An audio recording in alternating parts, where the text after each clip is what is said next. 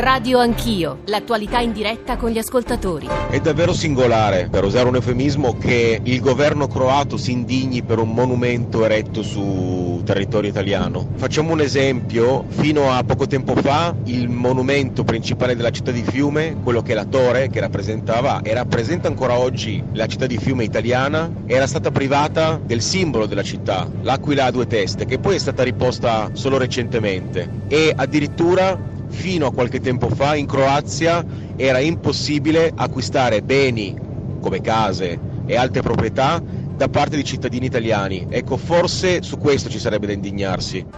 La Mitteleuropea a Trieste ha tutto il diritto di rendere omaggio ad uno dei più importanti esponenti della letteratura italiana e a un'impresa storica che ancora adesso si studia nei programmi di storia e fa parte del patriottismo italiano. Sono le 9.07, già questi messaggi fanno capire quanto una, eh, una vicenda storica piuttosto significativa, almeno eh, credo, di cento anni fa, abbia una coda lunghissima eh, che in queste ore leggiamo sui giornali nelle sue polemiche che adesso proveremo a spiegare per, ha, per coloro che all'ascolto non le abbiano seguite. Tra i tanti saggi usciti negli ultimi anni sui cent'anni dall'impresa di Fiume, ce n'è anche uno appena uscito, Giordano Bruno Guerri, che tra poco sarà con noi.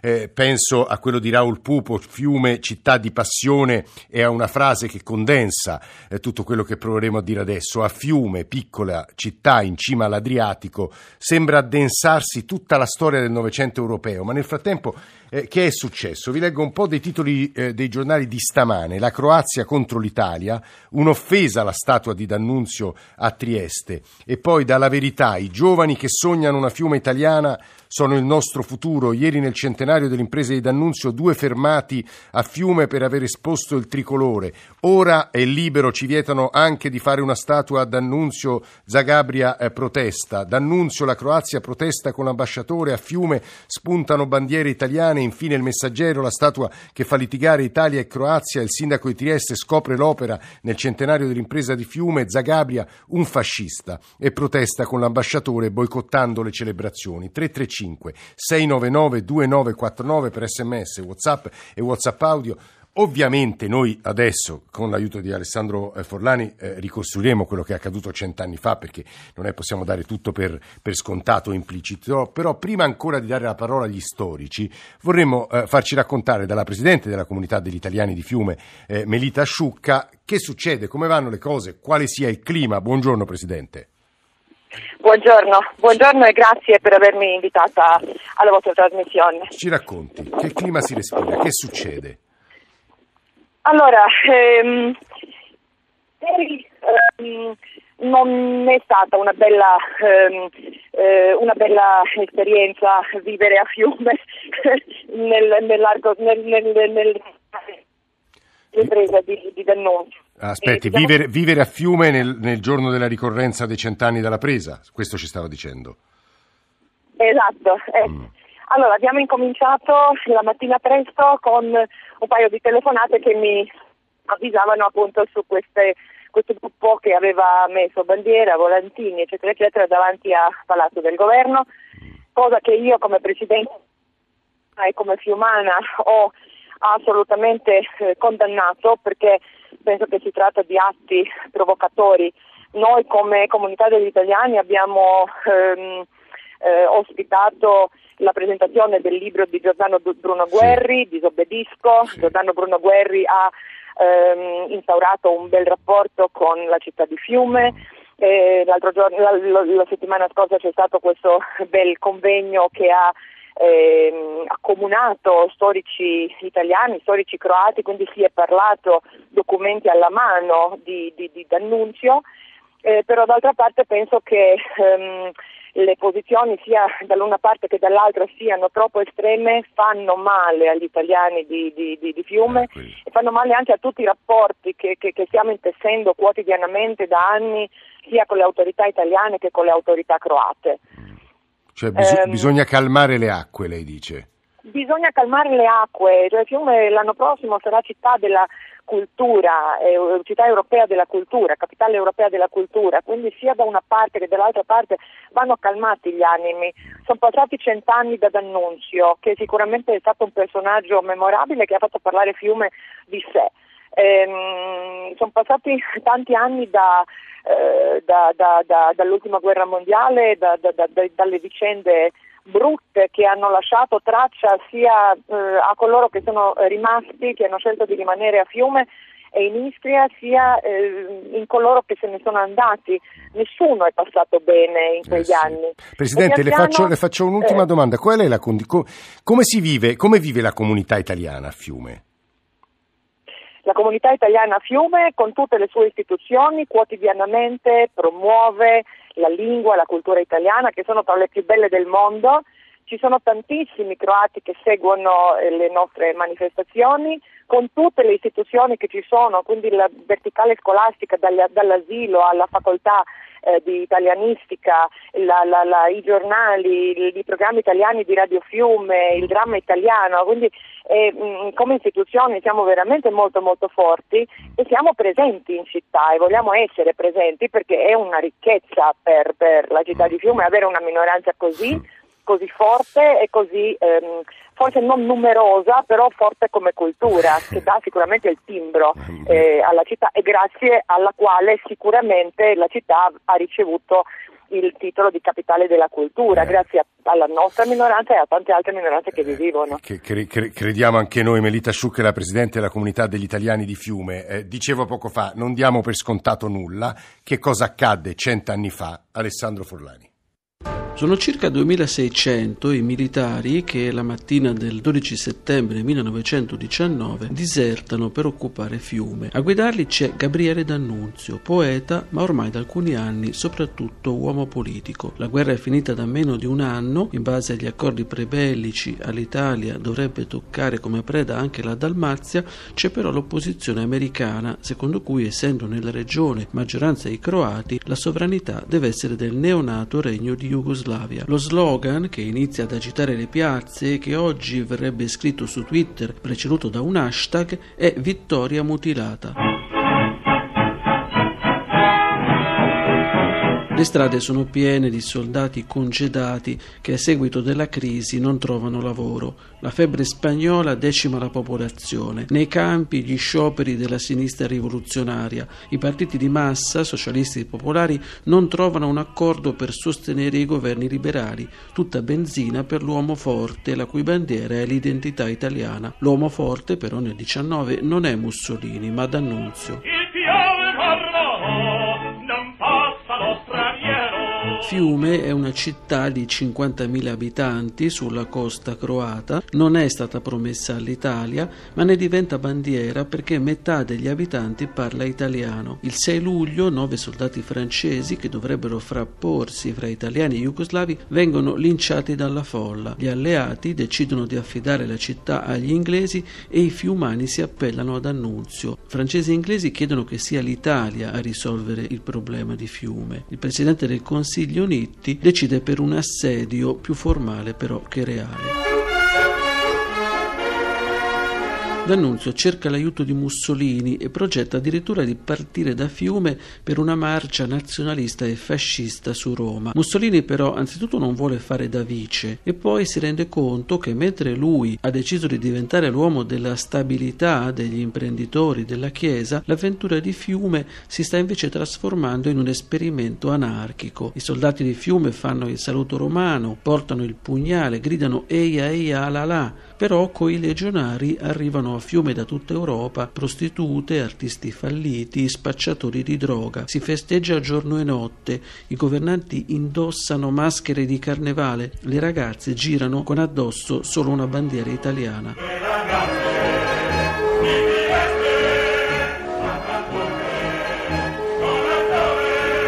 D'Annunzio instaura una sorta di tirannide popolare, interrogando la folla dal balcone anche due volte al giorno. A chi fiume? E la folla risponde a noi. Con questa procedura il poeta fa approvare la Costituzione di Fiume, la cosiddetta Carta del Carnaro. La vita è bella e degna di essere magnificamente vissuta. Il potere è dei migliori. Ginnastica e canto sono doveri sociali. I sessi hanno uguali diritti anche per lo stipendio e l'amore amore anche omosessuale e libero, consentito il divorzio. Lenin definirà D'Annunzio un vero rivoluzionario. Nel 1920 al governo Anitti succede Giolitti che aggira il problema. Prima firma con la Jugoslavia il trattato di Rapallo che riconosce Fiume come città libera, poi aspetta che siano gli abitanti della città a stancarsi del Vate. D'Annunzio è invitato più volte dai notabili cittadini a sloggiare pacificamente. Alla fine Giolitti decide di organizzare una finta rivolta antidannunziana a cui l'Italia avrebbe dovuto dare manforte. È il giorno di Natale del 1920. 50 legionari d'annunziani restano sul campo. Il Vate affida la sua sorte al lancio di una moneta senza però dire che cosa è testa e che cosa è croce. Esce testa e si arrende senza combattere. Se ne andrà soltanto qualche settimana dopo. Nitti dirà che aveva ridotto Fiume come tutte le sue donne in miseria. Sono le 9.17 su Gabriele D'Annunzio, su Fiume, poche persone insomma, conoscono i dettagli eh, storici, la ric- possibilità di ricostruirli, più di Maurizio Serra, diplomatico, scrittore, autore tra l'altro di, di diversi lavori su Gabriele D'Annunzio, uno anche molto lodato e molto premiato in Francia, l'immaginifico Vita di Gabriele D'Annunzio. Ambasciatore, benvenuto, buongiorno. Buongiorno. E eh, di Giordano Bruno Guerri, presidente del Vittoriale degli Italiani eh, di eh, Gardone, che insomma di D'Annunzio e su D'Annunzio ha moltissimo scritto, anche in questi giorni di polemiche, devo dire che fanno insomma, molto riflettere le polemiche di queste ore, anche le polemiche politiche, quello che sta accadendo a Trieste, quello che sta accadendo eh, a Fiume, è stato citato eh, poco fa dalla Presidente della Comunità degli Italiani di Fiume la presentazione del suo disobbedisco a Fiume, credo qualche giorno fa. Giordano Bruno Guerri, buongiorno, benvenuto anche a lei. Buongiorno, buongiorno a tutti. In realtà il libro è stato presentato proprio ieri ah, alla ieri. Casa degli Italiani. Ma lei adesso è a Fiume o a Gardone? Io sono a Fiume, ah, sono a Fiume. eh. in un giro eh, non nostalgico ma per ricordare questa impresa che fu una, uno slancio di nazionalismo poi trasformata in un tentativo di rivoluzione politica, sociale, economica, un esperimento molto interessante che le polemiche di questi giorni rischiano di svilire. Io credo che la reazione croata sia dovuta prima di tutto a motivi interni, presto ci saranno le elezioni che provocano campi di battaglia immaginari e poi a una sorta di con- competizione fra Trieste e Fiume, due città vicinissime con due porti importanti dove Trieste ha stravinto, il porto di Fiume non è particolarmente attivo in questo periodo. Da parte mia posso aggiungere che da due anni ormai coltivo buoni rapporti con Fiume e con la Croazia, al Vittoriale ripristinando una bandiera di Fiume eh, come voleva D'Annunzio, ho scelto di innalzare quella di oggi, non quella di allora d'Annunziana, in segno di amicizia. Uh-huh a un convegno che lei ha citato eh, che si è svolto al Vittoriale con 30 importanti studiosi, fra cui l'ambasciatore Serra, erano presenti per la prima volta degli storici croati per cercare di arrivare a una memoria condivisa. Esatto, esatto, e quindi la statua di Trieste prevista da mesi semplicemente non era pronta il giorno in cui abbiamo inaugurato la mostra su, uh, sull'impresa di Fiume ed è stata inaugurata. Sta provocando ieri. polemiche feroci la statua di D'Annunzio. Sì, una statua peraltro molto mite, un sì, è un D'Annunzio pensoso, no? Sì. che legge, che legge eh. e che sta benissimo, avvicina a quella di Saba, Joyce e Svevo che già ci sono sì. a Trieste non è affatto una statua aggressiva, nessuno vuole riprendersi fiume, a parte pochi fanatici che definirei senza dubbio fascisti, senza sapere bene cosa fu il fascismo e che si esibiscono in imprese come, come esibire la bandiera italiana davanti al palazzo, iniziative certamente deprecabili e che le autorità croate fanno bene a stroncare. Mm, mm, la polemica sulla strada, sulla statua invece mi sembra assolutamente risibile perché ognuno ha diritto di mettersi le proprie strade. Eh, Guerri, la fermo solo un secondo perché tra poco vorremmo farle una domanda e peraltro è anche comune sì. agli ascoltatori su ciò che resta di Fiume e ciò che c'è in comune, seppur con abissali distanze storiche fra quello che accade, la Carta del Carnaro e l'attuale situazione, però una domanda importante che devo fare anche qui, sintetizzo molto quello che gli ascoltatori ci stanno scrivendo all'ambasciatore Maurizio Serra, pochi come lui conoscono la figura di Gabriele D'Annunzio e l'altro l'altro giorno in un'intervista che le ha fatto il Fatto Quotidiano, il titolo, forse semplificava il contenuto dell'intervista, ma era il seguente, D'Annunzio non è fascista ma quei morti sono colpa sua e molti ascoltatori ci stanno domandando spiegateci il rapporto fra D'Annunzio e il fascismo, anche qui ci vorrebbe un convegno di una settimana, ma insomma ambasciatore proviamo a dare una risposta agli ascoltatori. Ma guardi, io riparto dalla ricostruzione eh, sì, eh, largamente condivisibile che è stata fatta all'inizio dei presupposti storici storici della vicenda, anche se su alcuni punti non sono molto d'accordo. Sì. Tralascio la visione sempre un po' troppo pittoresca della vita a Fiume per 500 giorni, una città di 50.000 e più abitanti con l'Interland fu rifornita, funzionavano gli ospedali, funzionava la scuola, funzionavano i rifornimenti, anche se con gravi carenze. Ci furono quindi degli atti che erano di carattere, se vogliamo, anarchico, malavitoso, ma non confondiamo tutto. Torniamo adesso ai rapporti tra i due. Mi pare che sia stato detto prima nella scheda storica che eh, D'Annunzio cerca l'appoggio di Mussolini. Veramente all'inizio è tutto il contrario. Mussolini, che non è affatto un personaggio ancora di caratura politica nazionale, cerca da tutte le parti una sua parte in commedia. Si mette in contatto con Nitti, si mette in contatto con Giolitti, si mette in contatto con D'Annunzio.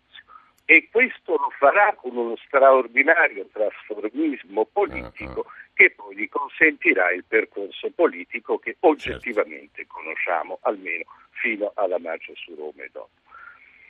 D'Annunzio lo vede con estrema eh, diffidenza, tant'è vero che non gli comunica nemmeno la decisione della partenza per l'impresa il 12 settembre. Dopodiché i loro rapporti saranno dei rapporti sì. che inevitabilmente non posso neanche riassumere, ma vorrei dire sono di diffidenza totale l'uno l'altro alla fine della fiera probabilmente è Mussolini che ha giocato il gatto col topo perché ha voluto vedere non tanto quello che D'Annunzio faceva a Fiume, ma quello che il governo legittimo, il governo regio, come si diceva allora, gli avrebbe consentito di fare.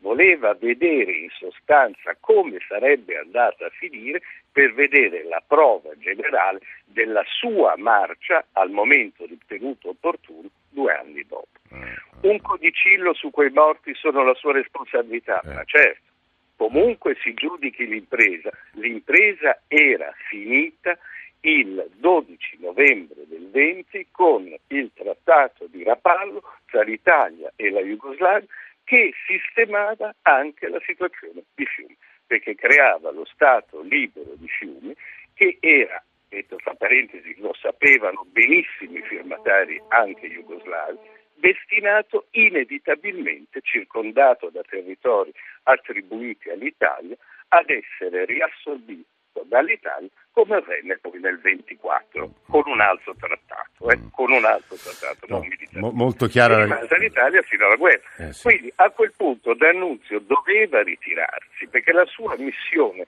se lui la riteneva una missione patriottica, su questo possiamo sì. naturalmente certo. era finita. Eh. Aver essersi ostinato a volersi mantenere pensando che gli italiani regi bluffassero non sarebbero entrati, ha prodotto i 50 morti, che sono una sola cosa. Maurizio Serra, tutti ambasciatore, italiani, eh? sì, lei tutti è stato, italiani, è, sì, tutti italiani contro italiani, lei è stato di una chiarezza eh, cristallina. Ultima domanda per Giordano Bruno Guerri, capisco anche qui difficilissima, insomma, cos- non tanto cosa resta di fiume, ma quell'esperienza. Lei ha citato la carta del Carnaro, pura democrazia, in realtà, come sa, ci sono storici che contestano anche questo. Angelo Dorsi, che certo non è uno storico di destra, la attacca pesantemente anche su questo punto, però spieghiamo agli ascoltatori se ci sono degli elementi di allora che ritroviamo oggi, se riesce in tre minuti, Giordano Bruno Guerri.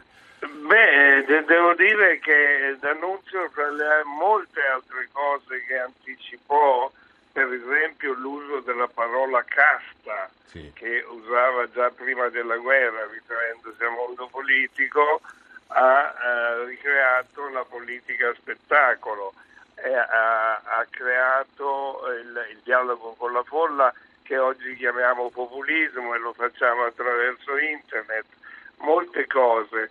Però eh, vorrei aggiungere a quello che ha detto l'ambasciatore sì. Serra che D'Annunzio resistette non per un capriccio isterico, ma perché pensava, sperava, voleva che l'esercito italiano, almeno parte dell'esercito, si ribellasse, come già molti reparti avevano fatto, e che si schierasse in sua difesa, perché a quel punto il problema non era più tenere Fiume, ma eh, voleva che Fiume conquistasse l'Italia, portando la Carta del Carnaro, una Costituzione veramente rivoluzionaria e democratica, a diventare la Costituzione dell'Italia e poi addirittura del mondo.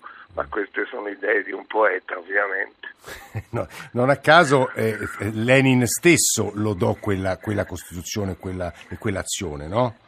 Beh, certamente ci fu una, una, uno schieramento di intellettuali, di politici a favore dell'impresa e di D'Annunzio, spesso per motivi politici, di propria politica estera, ma fu un, un'impresa che non dobbiamo sottovalutare nel suo significato culturale e sociale. Mm, eh, per cui io troverei che l'installazione di questa statua il 12 settembre ha un significato che va al di là di piccole polemiche di confine e di opportunità. E se non altro quanto ci hanno detto Giordano Bruno Guerri, Maurizio Serra e poi Melita Sciucca, Alessandro Forlani ci deve spingere se non altro, di nuovo ribadisco questa espressione, a, a, studiare, a ricordare, a informarci su quello che è accaduto cent'anni fa, perché è parte eh, significativa della nostra, della nostra, storia. Grazie a tutti per averci ascoltato anche stamane. Torniamo lunedì con Radio Anch'io Sport. Buon fine settimana eh, a tutti. Stamane in console c'erano Tommaso Margiotta e Stefano Siani in regia, Mauro Convertito e, e poi la redazione di Radio Anch'io che ha costruito questa e tutte le trasmissioni di questa settimana. Nicola Amadori, Alessandro Forlani, Alberto Roberto Agnello, Adamarra, Maria Grazia Santo, Elena eh, Zabeo. Diamo la linea ai colleghi di Cento Città. Noi, eh, come vi dicevamo, torniamo lunedì. Eh, eh grazie per averci ascoltato. Se volete risentire frammenti o l'intera trasmissione, basta che andiate sul nostro sito, sul nostro profilo, ehm, sulla app anche. Eh, buon fine settimana a tutti. Adesso Cento Città.